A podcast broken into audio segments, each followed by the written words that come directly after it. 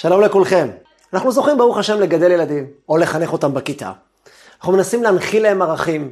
אנחנו מגדלים את הילדים שלנו עם הרצון, אנחנו כבר מנסים לראות אותם, וואו, בעוד עשר שנים הוא יהיה ככה וככה. אנחנו מנסים לחנך אותם לשאת ערכים שלנו, או אפילו שיהיו יותר טובים מהערכים שלנו.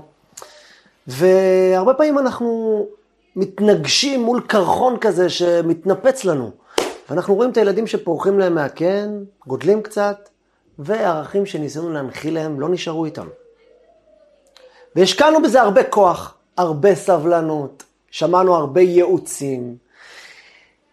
בנינו לעצמנו את הערכים שאותם אנחנו רוצים להנחיל להם, וסיפרנו להם, וכמה פעמים דיברנו איתם על זה. ומשהו פתאום מתפקשש לו. למה? מה קרה? הרבה פעמים אנחנו מגלים שזה לא נהיה חלק מהחיים שלהם, הערכים שאנחנו כל כך חינכנו להם. מה מתפקשש בדרך? מה אנחנו לא עושים נכון בהנחלת ערכים, בחינוך של הילדים שלנו? שהם לא הולכים בדרך שחינכנו אותם. אני לא מדבר על ילדים מתמרדים, שזה שיעור בפני עצמו, וכבר מסרנו על זה כמה שיעורים, ילדים שיש פיצוצים איתם כשהם גודלים, גיל ההתבגרות, ואז בכלל נהיה פיצוץ ערכים מוחלט והם בורחים מהבית. זה נושא כאוב כשלעצמו, כבר מסרנו על זה כמה שירים, ובעזרת השם עוד נרחיב על זה. אני מדבר על קשר טוב, קשר בריא בין הורים לילדים, פחות או יותר, פלוס מינוס. אתה מנחיל, אתה רוצה שהוא יצליח, אתה מנסה לקדם אותו לכל מיני דברים, אתה מגלה שלא עובד. לא עובד, בלי קשר להתמרדות. לא יודע, לא, לא נכנס לו. אבל למה? למה זה לא נכנס הדברים האלה? אנחנו הרי כל כך רוצים את זה. אנחנו מנסים לחנך על זה. אנחנו רוצים שזה ימשיך איתם בחיים שלהם עוד יום ועוד יום, עוד שנה ועוד שנה, והם טיפ-טיפה גודלים עוד קצת עוד קצת, ופשיט, הם קונים ערכים ממקומות אחרים. ערכים טובים יותר וטובים פחות. אנחנו שואלים, למה, למה לא מאיתנו? מה המרכול שלי לא מספיק טוב? ממי הוא כן לקח את הערכים? איך מנחילים ערכים? איך אנחנו מצליחים להעביר לדור הבא את מה שאנחנו רוצים שיהיה להם את זה. באופן נצחי, באופן עקבי. אז אנחנו נראה היום, בעזרת השם, איך עושים את הדבר הזה. וכרגיל אנחנו נראה את זה מתוך פרשת השבוע, פרשת בעלותך. הציווי להדליק את הנרות בבית המקדש. נלמד מהציווי הזה בדיוק איך מחנכים. אנחנו נגלה שלא תמיד ילד ממושמע הוא ילד מחונך. ולא תמיד ילד ממושמע ימשיך עם הסט ערכים שניסינו להנחיל לו. אנחנו נביא כמה דוגמאות מהחיים, אמיתיים, לא תיאוריה. דוגמאות של הנחלה לשנים ארוכות. אנחנו נלמד בעיקר לחנך, ונלמד מה זה לחנך, ומה ההבדל בין זה לבין לאלף. אז נצלול פנימה לתוך הפרשה. בעיקר ננסה לצלול לתוך הבית שלנו, לתוך המורים בכיתה, המחנכים בכיתות. ננסה להבין. פרשת השבוע מספרת, דבר אל אהרון ואמרת אליו, בהעלותך את הנרות יאירו שבעת הנרות. מה זה בהעלותך את הנרות? בהדלקתך את הנרות. אז כל המפרשים עומדים על זה. רש"י הקדוש אומר, בהעלותך את הנרות. כשאתה תדליק את הנר, אנחנו רוצים שהאש תעלה מאליה לבד. עד שתהא שלהבת עולה מאליה. כך אומר רש"י. אתה מדליק את הנר, אבל המטרה היא שהנר ידלק מעצמו. השלהבת תעלה מאליה, היא כבר מחזיקה מעמד בפני עצמה. היא לא צריכה אותי כל רגע שתשים את זה. יש כאן מסר עצום אצלנו. כי הרי אנחנו כולנו רוצים להדליק את הזולת, את הסביבה, את הילדים שלנו, את עצמנו, את התלמידים בכיתה שלנו. איך אנחנו מדליקים את הסביבה? איך מצליחים להדליק את הנרות של השני? כולנו זה נר, נר מצווה ותורה אור. הנרות האלה, התפקיד שלהם היה להאיר לכל העולם בבית המקדש. התפקיד שלנו זה גם להאיר לנו, לילדים שלנו, למשפחה שלנו, לתלמידים שלנו. איך מדליקים? אז עד שתהא שלהבת עולה מאליה. אומרת לנו התורה, תקשיב לי כלל. אתה רוצה לחנך את הילדים שלך? אתה צריך לדאוג שגם ביום אחד שאתה תעזוב אותם, יום אחד אתה תשחרר טיפה, אתה תראה שהוא בעצמו עושה את הסט ערכים שניסית להנחיל לו בשנים האחרונות. אם כשאתה עוזב אותו הוא נכבה. אם כשאתה עוזב אותו זה נגמר, תעזוב. עזוב. זה לא הדלקה שלו, זה שלך. אתה מנסה להדליק משהו, והדבר הזה לא באמת דולק. בשנייה שאתה משחרר והוא נכבה, זה אומר שגם כשהיית איתו הוא לא באמת דלק. אז מה עושים? איך אנחנו דואגים שהדבר הזה יהיה הרבה יותר נצחי, הרבה יותר חזק, הרבה יותר עוצמתי? אז בוא נשאל שאלה פשוטה. האם ילד ממושמע הוא ילד מחונך? אני נכנס לכיתה. אני מורה, השם זיכה אותי, ברור עולם, זיכה אותי להתעסק בחינוך 15 שנה כבר. ובכל התחומים והמינים, מבני נוער וגדולים יותר, עד ילדים קטנים. כולל רכזוי, רכזים של אה, להיות רכז קייטנות, כולל בכיתה, להיות מחנך בכיתה במשך שנים רבות, רם בישיבה, ועם בני נוער ונוער מתמודד. בתחילת דרכי תמיד חשבתי שבעצם אני רוצה משמעת. אני רוצה שהילדים, יהיה להם משמעת. ומבחינת ההנהלה, מבחינת הישיבה, מבחינת כמעט כל מקום שבו אתה עובד, זה פחות או יותר מה שאתה צריך לעשות. יש שקט בכיתה שלך, כולם רגועים, כולם יושבים בשקט במקום, אתה מחנך מתוק, אתה מחנך מדהים. כשאתה אומר לילד לעשות משהו והוא עושה, אתה תותח שמחנך. אתה אומר בבית שלך לילד לעשות משהו והוא עושה, סימן שאתה אבא טוב.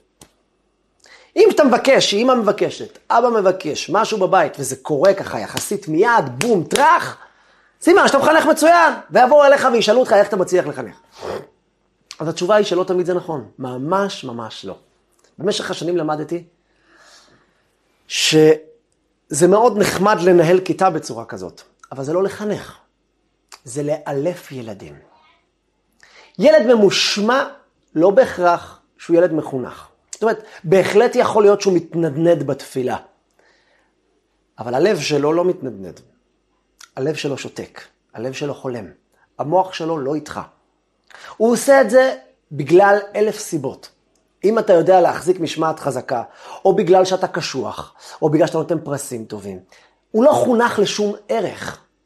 הוא עושה כמו מנטרה, כמו רובוט, טה-טה-טה-טה-טה, מכונת עירייה. הקמנו דורות של מאולפים, של ילדים מאולפים ואינם מחונכים. לכן מאוד מהר אנחנו מגלים שזה מתנדף להם. אז התחלנו בתחילת השיעור, מה הסיבה שזה בורח להם? הסיבה היא פשוטה. אנחנו לא באמת מחנכים את הילדים שלנו, עוד מעט נראה איך מחנכים. אבל קודם כל, אנחנו לא מחנכים, אנחנו מאלפים. אנחנו רוצים בית רגוע, בית בלי צרחות, בלי צעקות, בלי התמודדויות קשות. אנחנו דואגים לכל מיני פינות של שקט. זה יכול לדאוג לזה שאני אקנה להם הרבה משחקים כדי שיפסיקו להפריע לי, ארון ממתקים כדי ש... די, הנה, קח ממתק, תהיה רגוע. אנחנו גם קשוחים איתם ונרים להם את הגבולות, אתה לא תעשה את זה, וזה בסדר, צריך להראות גבולות, צריך להיות ממתקים, צריך גם משחקים. אבל בזה נמדד החינוך שלנו, וזה לא חינוך, זה אילוף של מיליונים של ילדים. זה סוג של קרקס של חיות. ואנחנו מנהלים אותם יופי. מה שקורה, שאנחנו שואלים את המורה, תגיד לי רגע, בשנה אחרי זה, הגיע מורה שאין לו משמעת כמוך, מה הילדים עושים? אה, בלאגן. כיסאות באוויר, צרחות, אוי, איפה הערכים שחינכת שנה שלמה? אתה נמצא איתם יותר מההורים שלך, מההורים שלהם. אתה שמונה שעות איתם, החדרת והחדרת והחדרת וכולם פרפקט, יש לך שטיח אדום, כולם פורסים בפניך ברחוב. איך בשנה הבאה הכל מתנמס לו כהנדוף הרוח, כאבק פורח? איך זה? מה קרה? איפה הערכים האלה ברחו? התשובה היא, הערכים האלה מעולם לא היו. הם היו מאולפים, אבל בפנים הכל היה מת. הם לא התחברו לזה. מכיוון שהם לא התחברו לזה, מה שקרה, ברגע שאתה עזבת אותם, השלהבת, כמו שאמרנו, לא עולה מאליה. אתה כל הזמן צריך לתחזק את זה. בסוף כשמגיע מישהו שפחות מתחזק, זה נעלם. לא מדבר על ילדים קטנים בכיתה א', שבסדר, שזה באמת יותר מורכב קצת. בוא נדבר על ילדים גדולים יותר. ילדים בני 11, 12, 13, 16, 20. משהו בורח שם. הערכים שבורחים להם הם אלו ערכים שניסינו לאלף אותם. וזה, זה אינם ערכים. זה נקרא אילוף. זה לא נקרא לחנך. בפה שלו הוא מתפלל, בלב הוא שותק. אז מה זה לחנך? לחנך הכלל הברזל הוא, תדעו לכם, אין דבר כזה לחנך על דברים שאתה בעצמך לא מאמין בהם. מספיק. תדעו כלל. אתה עכשיו רוצה לעצמך להגיד, אוקיי, ילדים, אני חייב, אני עכשיו יושב עם עצמי, מה אני מחנך את הילדים שלי בבית? מה אני מחנך את הילדים בכיתה שלי? לעולם אל תחנך למשהו שאתה לא, לא אוחז שם, או שאתה לא שואף להיות שם באמת בכל ליבך. בגלל שזה לא משנה כמה אתה תגיד להם את זה. זה לא משנה כמה אתה תחפור להם בזה. לא משנה כמה תעשה לדחוף להם, הם לא יקשיבו לך. זה לא יהיה חלק מסט הערכים שלהם. בגלל שילד חווה רגשות, הוא יודע בדיוק, בדיוק, מה אתה ומי אתה ומה אתה מייצג. לא משנה לו מה אתה אומר. כמו שמסופר על אה, אבא שהגיע לילדים בבית ואמר להם, חבר'ה, אני מביא אורח לשבת, אורח לחג. בבקשה, תנו לו הרגשה שירגיש כמו בבית, תכבדו אותו, תפנקו אותו. הילדה הקטנה אומרת לה, אבא, אם אתה רוצה שירגיש כמו בבית, אז תצעק עליו, צרח עליו. בעצם הילדה הזאת הגיעה לאבא ואמרה לו, אבא, אתה מבקש מאוד יפה, אבל מה שקורה פה בבית כל שבת זה צרחות. אז מה אתה מחנך למשהו שאנחנו רואים אחרת? אי אפשר לחנך לערך מסוים, לעולם, אם אתה לא מחובר לזה רגשית, שכלית, נפשית, חיבור פנימי ועמוק. רק אז אתה יכול לחנך, כי ילד לא מתחנך ממילים, ילד מתחנך רק ממעשים ודוגמה אישית. לאלף אותו אפשר עם מיליון צורות. אפשר עם מכות, אפשר עם עונש, חס ושלום, ואפשר גם בצורה הטובה יותר, עם ממתקים ודברים טובים, הכל בסדר. כל אלה הם אילוף, הם אינם חינוך. לפעמים אנחנו צריכים להשתמש עם אילוף. הדרך שלנו להשתמש באילוף היא מתי שאני רוצה, שאני אוכל להנחיל ערכים. זאת אומרת, אני מאלף, זאת אומרת, אני גורם למשמעת, אמנם בצורה קצת קשוחה, אבל כדי לעצור, לעשות פוס, כדי שהם יהיו כלים לשמוע, אבל את מה הם ישמעו? את מה שאתה מאמין בזה. לעולם, לעולם, אין יוצא מן הכלל בזה, לא תצליח לחנך למשהו נצחי ותמידי על ערך שאתה לא חי אותו, ולא שואף אליו לפחות להגיע. גם אם אתה לא נמצא שם, אבל אתה שואף באמת, ואתה מנחיל להם, אתה דלוק על זה. השפתיים שלך דולקות, העיניים שלך בורקות שאתה מדבר על זה, הילדים שלך, התלמידים שלך, יזכרו את זה. בגלל שזה מה שיעזור להם. אספר לכם כמה דוגמאות, שאני אראה לכם כמה זה כל כך קריטי. כשאני מסתכל בפרספקטיבה של 15 שנה של חינוך, אני פוגש את התלמידים שלי אחרי שנתיים, עשר, 12 שנה. פגשתי לפני, לפני יומיים, שלושה, פגשתי תלמיד מלפני 13 שנה. זה תענוג, זה כיף עילאי, נשוי עם ילדים, גר בירושלים. אתה פוגש אותם, הם מדברים איתך. אתה מקבל פרספקטיבה, מה הם תפסו ממך? מה הם לקחו ממך? ברגעים האלה פתאום אתה מקבל תובנות חדשות על מהי חינוך. עבר הרבה שנים, הוא עבר עוד הרבה מחנכים. הוא עבר הרבה שלבים בחיים שלו. שלבים דרמטיים של חתונה, של ילדים, פחות מזה, ישיבה, שבר בבית, לא משנה מה. מה הוא זוכר ממך? היית איתו רק שנה, לפני כך וכך שנים. מה הוא זוכר מהמחנך שלו? שתדעו, אני אומר לכם מניסיון, שפגשתי מאות תלמידים שלי במשך השנים. תלמידים שעברו אצלי שנה שלמה, לפעמים גם יותר. הם זכרו ממני, תקשיבו טוב, את מה שהייתי דלוק על זה ברמה מטומטמת, ברמה אינסופית. אתן לכם דוגמה. היה לי תלמיד בכיתה שהיה מאוד מאוד לא חברותי. היה רב כל הזמן, מצד שני הוא היה ג'לוב, איך שאומרים, חזק, והיה קשה לריב איתו, אבל כל היום היו מציקים לו, ורבים איתו, וזה כבר משנים עבר, הוא כבר מכיתה א'. הוא הגיע אליי לכיתה שלי, ואני רואה את המצב, המצב באמת קטסטרופה. כל הפסקה, הוא בוכה, הם בוכים, החטיף למישהו מכות, החטיפו לו, לא משתפים אותו, כן משתפים אותו, בלאגן, בלאגן. אז אני זוכר שדיברתי על זה הרבה בכיתה, עשיתי מבצע של אהבת ישראל, הכל היה, לאט לאט התחיל קצת טיפה להיכנס למסלול. והחדרתי מאוד את הנושא הזה, כי זה היה נושא שבנפשי, על פי תורת הבעל שם טוב הקדוש, כמובן זה על פי התורה הקדושה של ואהבת לאחר כמוך, אבל הבעל שם טוב לקח את זה כדגל, לקח את זה כמשמעות, ואני לקחתי את זה גם כאישית מאוד חזק, ברוך השם. אז uh, הנחלתי להם את זה, ודיברתי איתם, וסיפרתי להם, והיה מבצעים, והיה דברים. אני זוכר שאותו תלמיד, uh, היה הפסקה, ופתאום באמצע ההפסקה הייתי בחוץ לכיתה, הייתי ככה בפרוזדור, ישבתי ככה, נשענתי על ה... עמדתי ונשענתי על הגדר. פתאום מגיע תלמיד מהכיתה שלי, נסער, דרך אגב, גם הוא תלמיד ששווה סיפור בפני עצמו, איך הוא הגיע בכלל לכזה מצב, הוא גם כן היה ברדק אחד גדול. והוא הגיע אליי, בוכה, בוכה, מה זה בוכה? דמעות שליש. שואל אותו, מה קרה? מה קרה? בוכה. הוא אומר לי, הרב, כולם מעליבים את פלוני, את אותו תלמיד, שתמיד מעליבים אותו, ועכשיו טיפה נהיה יותר רגוע לאחרונה. כולם מעליבים אותו וצוחקים, אני אומר אותו, אז למה אתה בוכה? הוא אומר לי, כי, כי, כי זה מאוד אה, קשה לי לראות דבר כזה שמעליבים ככה את הילד. הייתי בהלם מזה, בגלל שהוא היה אחד שבעצמו, כמו שאמרתי לכם, היה, וראיתי שינוי דרמטי. והוא בכה. טוב, זה היה כבר לקראת סוף ההפסקה. כל הילדים עלו מהכיתה, היה צלצול, נכנסו לכיתה, התיישבו. מתיישבים כולם, ואני ככה... אה, מחכה שכולם יושבים, עומד ככה. ואז כולם פתחו את הגמרא, כי עכשיו זה שיעור גמרא, פותחים את הגמרא. אמרתי להם, סגרו, סגרו, סגרו את הגמרא. עזבו, עזבו אותי. לא צריך את הגמרא הזאתי, לא צריך אותה. סגרו את הגמרא, מסתכלים בהלם אחד על השני, מה קרה? מה, לא צריך את הגמרא, איזה משפטים הרב אומר? אני סוגר את האור. ואמרתי להם, רבותיי, חבל על הזמן שאנחנו לומדים. נגיד לכם את האמת, בזבוז זמן.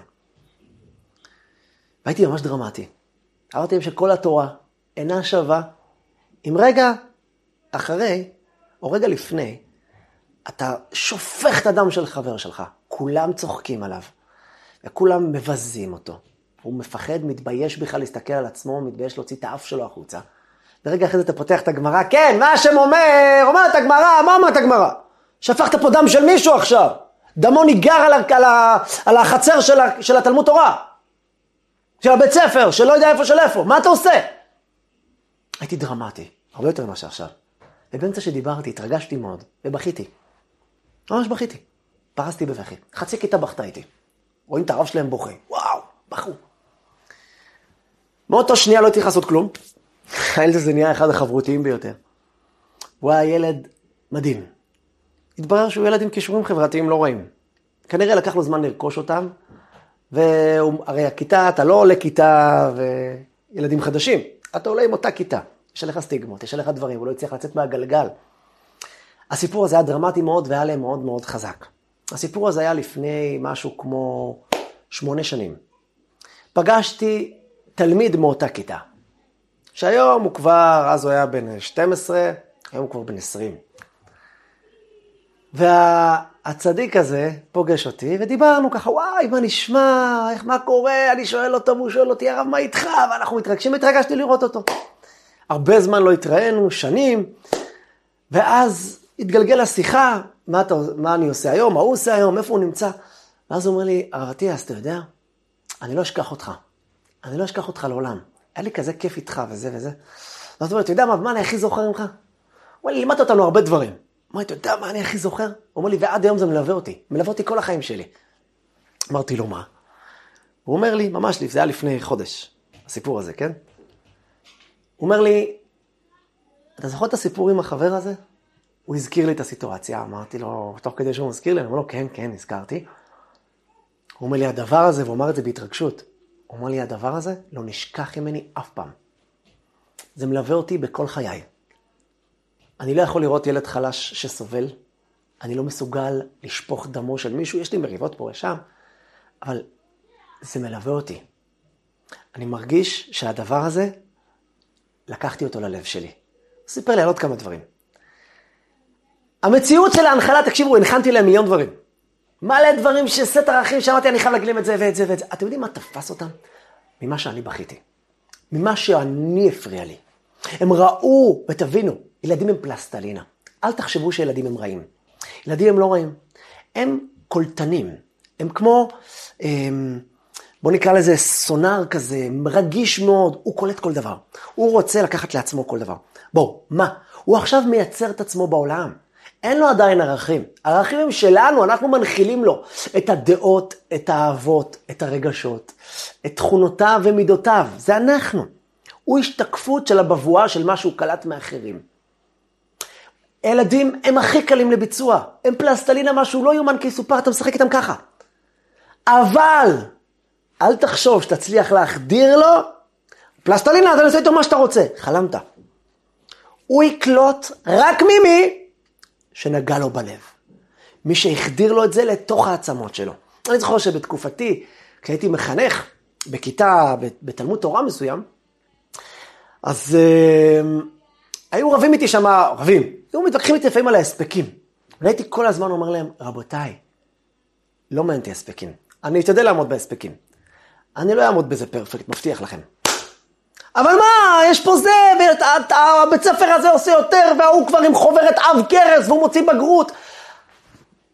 אני אומר להם, תקשיבו, רבותיי, אני רוצה לחנך. אני לא רוצה להפוך ידענים, אני לא רוצה להפוך אותם לכישורים, הכל בסדר, אנחנו נלמד, נעשה כישורים, נעשה הכל, אבל באתי לחנך. כדי לחנך, לא זה מה שיחנך אותם. יחנך אותם ההספקים שאנחנו עומדים בסדרים מסוימים ואנחנו נעשה את הכל. אבל תדעו, אם אני רוצה להנחיל להם למשל תורה, זה לא לפי כמות של דפים. תבינו שבגיל 20, מה שאני מלמד אותו היום בחודשיים, הוא ביום תופס ובום טראח הוא משלים פערים. לא זה הנושא. אתם יודעים מה התלמידים זכרו ממני? פגשתי הרבה תלמידים שאמרו לי, הרב, היית לומד עם התלהבות מטורפת. אני גם טיפוס היפראקטיבי, שאז בזמני עוד לא היה ריטלין, אז לא ידעו איך להלביש לי את זה, ואני טיפוס טה-טה-טה. הייתי מוסר שיעור, והייתי עם חיות. אני אביא עוד גמרא. זה כיף, זה תענוג. אבל הנחלתי להם את האהבה גם בלי מילים. שימו לב. דיברתי איתם על זה. אבל אתם יודעים מה הם זכרו? לא מה שדיברתי, אין להם מושג. כן, מה הרב אמר? לא זוכר. כן, היה איזה חידוש משהו, הם לא זוכרים את החידוש. את הפרק שלמדתי איתם בגמרא, הם לא כל כך זוכרים, אני מבטיח לכם. תנסו אתם להיזכר מה למדתם בכיתה ו', כן, בוא תספר לי את החומר. מישהו זוכר את החומר שלמד בכיתה ה', ד', ח'? אתה זוכר מעומעם, משהו קטן. אתם יודעים מה הם זכרו ממני הכי הרבה? שבאמצע השיעור, מרוב אש, הילדים שואלים שאלות, ואני עונה תשובות, ונהיה אש, אני עומד על הכיסא. נעמדתי על הכיסא עם הגמרא ואני שואג. את זה ילדים לא ישכחו לי בחיים, בחיים שלהם. אם יש לאיזשהו תלמיד לק, טעם, מהתורה, זה רק מזה. לא מזה שלימדתי אותו כזה טוב. למדתי איתם גם, והשתדלתי שזה יהיה הכי טוב שבעולם. להסביר את זה הכי טוב. הנחלת הערך הייתה שדיברת על זה עם שפתיים דולקות. אל תחשוב שתשב בשולחן שבת ותספר איזשהו סיפור על ערך, ויום אחד אתה אומר, יאללה, הנה הילד שלי יצליח. זה לא יעבוד. הילד שלך לא ייקח את הערך לפי אם אתה מספר סיפור. או שאתה עושה, עושה מזה איזשהו, יאללה, בוא נת, נעשה על זה עכשיו, וזה, נחלק עוגה, ונספר לכולם שזה הערך הנכון. לא, הוא לא יתחנך מזה. הוא יתעלף מזה, יתעלף עם א', הוא יהיה מאולף. כל עוד שהוא לא יצטרך לריב איתך בשביל זה, הוא יהיה מאולף. ביום ששחררת אותו, השלבת לא יהיה מאליה. בגלל שהוא לא חונך על זה, הוא אולף לזה. ואז כשיגיע הרגע שבו הוא יכול לעזוב את זה, הוא יעזוב, מה אכפת לו? למה להשאיר את זה כערך אצלי? הוא לא באמת תפס את זה, הוא יודע גם בדיוק מאיפה אתה. הייתי באחת הקהילות, לא בארץ, והם התייעצו איתי על איזה נושא מסוים, ושאלו אותי, תשמע, יש לנו, כל הדור הצעיר בורח לנו. יש לנו בית כנסת, יש לנו אה, אה, חיי קהילה תוססים, מאוד נחמדים. אנחנו רוצים שיהיה לנו קהילה תורנית. אנחנו אנשי עסקים אמנם, קהילה עשירה, אבל אנחנו אנשים תורניים. אנחנו רוצים שהילדים שה, שלנו גם יהיו. אבל מה שקורה זה ש-60-70 אחוז מהנוער הצעיר, הדור הצעיר, נעלם להם. הולך להם. לא, לא מתאים לו הערכים האלה. הם הולכים להיות אנשי עסקים כמובן, ובדרך כלל מצליחים ברוך השם, אבל זהו, פחות או יותר בזה הסתיים.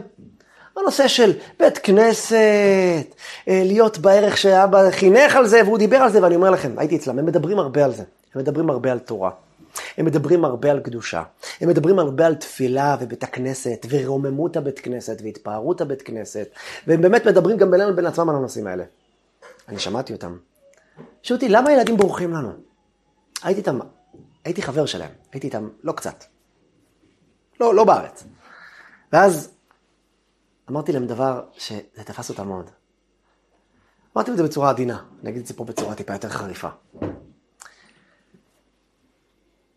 הבן הזה נמצא איתך בבית. אתה מגיע ומדבר איתו על, לא משנה, תורה, תפילה, אהבת ישראל, להניח תפילין למישהו, לעזור, חסד, הכל טוב. הילד לא שומע את מה שאתה אומר, תאמין לי.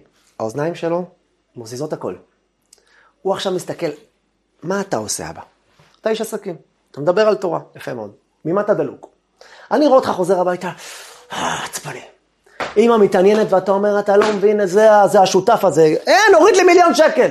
ואתה תופס את הזה, וטלפונים, ובלאגן. יום אחד הוא רואה אותך זורח, מאושר. אתה לוקח את כולם למסעדה, חוף הים, מה קרה אבא? מה קרה? היום היה עסק טוב, סגרתי עסקה טובה, כמה מיליונים טובים בחשבון, יהיה לכם ילדים. הוא רואה בדיוק איפה השפתיים שלך דוקות ואיפה בעיניים שלך יש אש. שלא תבין אותו לא נכון. אתה אוהב תורה. ממה אתה דלוק? ממה אתה תפוס? שאתה יום אחד לא למדת, איך הגעת הביתה? וכשיום אחד למדת שיעור, איך חזרת? ככה? אש בעיניים? אה, כן?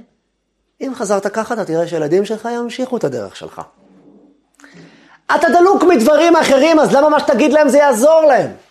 הם לא מתחנכים ממילים. המילים הופך אותם למאולפים, ולכן כילדים הם חלק מהקהילה. הוא נהיה בן 16, 17, 18 ו... ונעלם לו אי שם. בגלל שהוא לא מחונך לערכים האלה, הוא מאולף לערכים האלה. וזה בדיוק הבעיה. בארצות הברית, שלפני מאה שנים, היהודים שהגיעו לשם, לפני 80 שנה, חויבו לעבוד בשבת, ומי שלא עבד בשבת פוטר. אז הילדים, היהודים שרצו לשמור שבת, לא סיפרו שהם אה, לא שומרים, שהם שומרים שבת, אז הם היו מגיעים, מתקבלים לעבודה. כל עבודה שהיא לא בחלו בשום דבר, חייבים להביא כסף, כסף עבודה. הברית, אם אין לך כסף, אף אחד לא יעזור לך. אין שם לא קופות צדקה ואין חסד. אז באותו זמן ודאות, ברמה מטומטמת לגמרי, הם היו לגמרי לגמרי מנותקים, ממושג של עזרה. ואז הם לא היו מספרים, ובשבת שהם לא הגיעו, פיטרו אותם כבר ביום ראשון. לפעמים הם מרחו את זה, אבל המעסיקים ידעו שיש דבר כזה יהודים ששומרים שבת, היו מפטרים אותם מהר. סיפר אחד הצדיקים, שמתי לב שיש משפחות שהילדים המשיכו את המסורת של ההורים ושמרו שבת גם כשהם גדלו, והצליחו לעמוד בכל הניסיונות של ארה"ב של אז, היום זה קל יותר, היום הקהילות האורתודוקסיות שם הן ענקיות, מיליונים. אבל אז הם היו ממש בודדים והיה ניסיון כמעט בלתי אפשרי. זה כמעט גזר דין אה, רעב, חרפת רעב בבית ועניות. הם, חלקם, ראיתי שהמשפחות האלה הצליחו להעמיד את הדור החדש ככה, וככה הם עברו את המסכת הקשה הזאת וגידלו משפחות לתפארת והלאה והלאה. וראיתי משפחות שלא, הילדים נעלמו, נעלמו מהרדאר, נעלמו מהעם היהודי ואיבדו כל זכר ליהדות שלהם. ניסיתי לבדוק למה. בשתיהם האבא מסר את הנפש, בשתי המשפחות. אבא מסר את הנפש על השבת. מה קרה? ואז גיליתי דבר מאוד מעניין. במשפחה, שהילדים ברחו להם ונעלמו ונתנדפו להם והערכים נשכחו אי שם, שמתי לב שכשאבא הגיע ביום ראשון עם מכתב המתפטרות, חוזר הביתה כזה ככה, מאוהר, קשוח, בלי הרבה סבלנות. הילדים כאילו, אבא, מה קרה, מותק? מה קרה? מה זה מה קרה? מה שקורה כל שבוע. מה, קיבלתם מכתב התפטרות? כן. שבת. אבל ילדים, שבת זה שבת. צריך להקריב בשביל השבת. אני לא יכול לשבת, חס ושלום. חס ושלום! אנחנו לא יכולים לשבת. וככה, שבוע אחרי שבוע. והוא חוזר ומחפש עבודה ועצבני, והילדים מבקשים משהו, אומר להם, רבותיי, תבינו, שבת, שבת, אין מה לעשות. הילדים אומרים, תקשיב, אבא לב, בלב, בלב. אומר, תשמע, אני הבנתי משהו. מה שדופק את החיים שלי ושל אבא שלי, ומשהו עצוב וככה נראה, זה השבת. אני את שבת לא אשמור. אני לא אדפוק את החיים שלי כמו אבא שלי. אז למרות שאבא מנסה להסביר לו על שבת, ומדבר איתו על שבת, ואחר כך שהוא מנסה טיפה לרדת מהדרך, אבא תופס אותו, אוי, שבת, תספר לו סיפורים. הילד גם אומר, בלב, תפסיק לספר לי סיפורים, אבא. אני ראיתי בדיוק כמה השבת בשבילך זה עול, רק אתה אולפת לשמור שבת. אז אתה שומר שבת, אני לא אוהב את האילוף הזה, ביי, אנחנו בדור הצעיר, דור האיסטנט, יודעים גם להתמרד, אז ביי אבא, צ'או. במשפחה השנייה ראיתי משהו אחר. אבא חוזר הביתה, כולו זורח, מאושר, מחייך מאוזן לאוזן. ואבא שלו שואל אותו, אה, כולם שואלים, אבא, מה קרה? למה אתה כל כך מחוייך? מה קרה? ואבא מבסוט, ואבא מסתכל, אומר להם, מה זה מה? מה זה? מה זה כרטיס בלוטו? בערך, כרטיס התפטרות. התפטרתי, פוטרתי. אתם יודעים למה, כן? בגלל שאני שומר שבת. יודעים, מדליה! הוא לוקח את המכתב, פורס את זה, שם את זה בסלון, תולה את זה עם מסגרת יפה, ומתחיל לרקוד עם הילדים סביב השולחן, ואומר להם, חבר'ה, תראו מה זה, זכינו לשמור שבת בתוך התופת של החושך פה, בתוך כולם שנמצאים במקום אחר לגמרי. רבותיי, איזה אש, איזה כיף לי. הילדים מסתכלים, וואו, איזה מדהים. מסתכלים על האבא ואומרים, השבת זה הדבר הכי כיף בעולם. הם חווים את מה שאבא חווה. הם לא שומעים את מה שאבא אומר. הם חווים את החוויה של אבא. החוויה הכי כיפית בעולם, הכי מדהימה. הם לא מרגישים שהם מקריבים. הם, כשהם גדלו, הם המשיכו את הסט הערכים הזה. כי הם חונכו, לא אולפו. אם אנחנו רוצים לדעת לחנך את הילדים שלנו, תחנכו. בואו נחזור לכללים. אחד, אל, אל רק תאלפו, לפעמים אנחנו צריכים לעשות משמעת. תחנכו רק על הדברים שאתם כאלה. או רוצים מאוד להיות כאלה. ותדברו על זה בחיות, בהתלהבות, עם חשק, עם עוצמה, עם לב. הילדים חווים רגשות, פחות שכל, פחות מילים. הם חווים את מה שאנחנו חווים. ככה ננחיל ערכים נצחיים לשנים ארוכות, ונצליח להעמיד דורות חדשים, מתוקים שימשיכו את שושלת הדורות, עם הערכים שאנחנו רוצים להצליח בהם. אז אם אתם רוצים לשנות את הילדים שלכם, אתם מרגישים אבל שהסט הערכים שאתם מנסים להנחיל להם, אתם עדיין לא, יש לי פתרון. תחנכו קודם את עצמכם. תנסו לרצות מאוד את הערך הזה שאתם מנסים להנחיל לילד הזה. תרצו את זה? תנסו להתחיל בעצמכם לעבוד עם זה בשקט עם עצמכם, לא צריך לספר לכל השכונה, ותוך כדי תחנך גם את הילד שלך. הילד שלך יתחנך מזה, הוא יאהב את זה, הוא לא יזרוק את זה, אף פעם. זה יהיה לו כיף ותענוג, והוא יזכור אותך לשנים ארוכות. מניסיון אני אומר לכם, של שנים על שנים. מה שהילדים זכרו, זה שעמדתי על הכיסא, ושבכיתי. זה, של, זה שהייתי מספר להם סיפורים בלב דולק, בהתלהבות על דברים שרציתי להנחיל, שאני מאוד אוהב. את זה הם לקחו לכל החיים שלהם ולא ישכחו אותי. ככה גם הילדים שלנו לא נשכחו אותנו. התלמידים, הבנים והבנות, בבית, בכיתה ובכל מקום שהוא. רק כך מחנכים.